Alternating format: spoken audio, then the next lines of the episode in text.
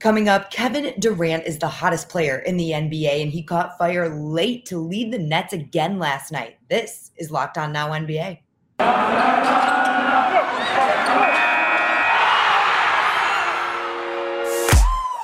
The biggest games, the best performances, expert analysis. You are Locked On Now. What's up, everybody? You are listening to Locked On Now NBA, local experts with the biggest stories on the hardwood. I'm your host, Danielle Bruce, and thank you for making Locked On Now your first listen every weekday. Our Locked On NBA hosts are here to help break down everything from Thursday night. Kevin Durant has been incredible for the Nets so far this season, and Brooklyn looks like a contender without its full arsenal of stars. Durant took over to beat the Sixers last night in our best performance. The best performance. Hold up. Doug Norrie, Locked On Nets here, following another win by the Brooklyn Nets, 114-105 over the 76ers. It's the Kevin Durant show again. Brooklyn playing down a lot of dudes out within the COVID protocols. And another game where it doesn't matter. Kevin Durant puts the whole team on his shoulders, leads a group of rookies, and just sort of the leftover players that are there with the Nets, this time against a mostly full-strength Joel Embiid-led Philadelphia 76er team, and the Nets just did it again. This is back-to-back games where they've been playing with a paper-thin squad, and they're able to pull out a victory, mostly because Kevin Durant's the best player in basketball, and it becomes more and more apparent with each game. 34 points, 11 rebounds, 8 assists for Durant in this one. Puts the team on his back. Everyone else responds. They beat the Sixers. They win again. Down a bunch of guys, and it just doesn't matter. We're going to be talking about it all over on the Locked On Nets podcast. Let's go around the league. The New York Knicks were in the middle of a rough losing skid going into Thursday night, but the Houston Rockets have helped teams end losing streaks plenty already this season. New York bounced back by beating Houston, and Locked On Knicks recaps the biggest pros in the W. Hey, what's up, guys? This is Gavin Shaw of the Locked On Knicks podcast, following a 116-103 win for the New York Knicks over the Houston Rockets, and I almost don't know where to start. There were so many storylines to come out of this one. First of all, it was a much-needed win because the Knicks had lost 7 of their last 8 coming into this game.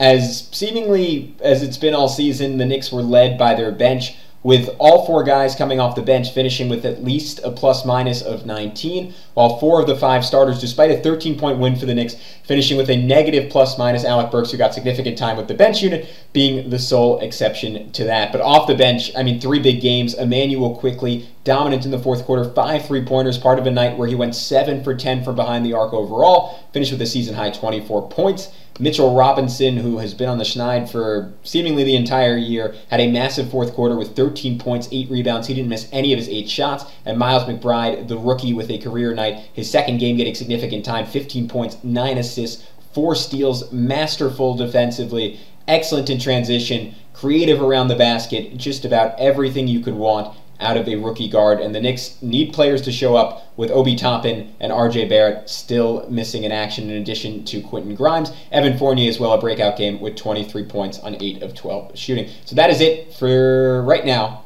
Tune into the Locked On Knicks podcast. Gavin Shaw signing off. The Phoenix Suns won without their superstars last night, and in fact had no trouble running over the Washington Wizards. Our Locked On Suns host has everything you need to know on a big Phoenix win. Another reminder that the Suns are just fine without Devin Booker. Brendan Clean here with Locked On Suns, coming to you after a Suns blowout win over Washington. You can hear the screams pouring down as fans leave after another satisfying win. No Devin Booker, as I said, and it did not matter. The Suns balanced, nobody scoring more than 20 points, but 7 players in double figures. Chris Paul getting it going a little bit in the first half. DeAndre Ayton continuing to develop his game in the pick and roll. The defense as good as ever. And they're able to quiet everybody but Bradley Beal just enough on Washington's side to come out with a win. Never really in doubt. Everybody gets to rest in the fourth quarter. About as perfect a win as you can ask for. For more on these Suns, listen to Locked On Suns wherever you get your podcasts. The only team with a worse record than the Rockets so far this season is the Detroit Pistons, who lost yet again to the Pacers in Indiana. Locked On Pistons looks for positives after Detroit's 13th straight loss. The Pistons losing streak continues. Host of the Locked On Pistons podcast, Kukuyil here. The Pistons lose another game tonight, 113-122 to the Indiana Pacers. Sadiq Bey had a really good game tonight. He snapped out of his funk for at least a game. He had 28 points, 10 rebounds, 5 assists. He shot 9 of 17 from the floor. He was much more aggressive this game. He was taking the shots that were open. He wasn't passing up open looks. He was being aggressive going to the basket. He drew a few fouls, got through the free throw line a few times. It was nice to see from Sadiq, who has been struggling all season, so it was nice to see him get one game out there where he played pretty well, and hopefully he can string a few of these together. K. Cunningham also had a pretty decent game. He shot 8 of 16 from the floor, had 19.6 rebounds and 4 assists. He did a good job being aggressive to the basket. He was trying to draw free throws with the refs. Didn't give him that many. He only got to the free throw line once, but he was definitely being extremely aggressive getting to the rim. That led to an efficient night for him, but the Pistons just didn't play defense. Neither did the Pacers, really. This game just had no defense in it at all, and the Pistons just don't have as much offensive firepower as the Pacers do to win a game like this. So tough loss, 122-113 to the Indiana Pacers. We'll talk about what we saw in tonight's game on tomorrow's episode of Locked On Pistons podcast. And that's a wrap for us today. Thank you all so much for making Locked On Now your first listen every day. For more on the association and your team, make your second listens Locked On NBA and your team's local Locked On podcast. I'm Danielle Bruce, and this has been Locked On Now.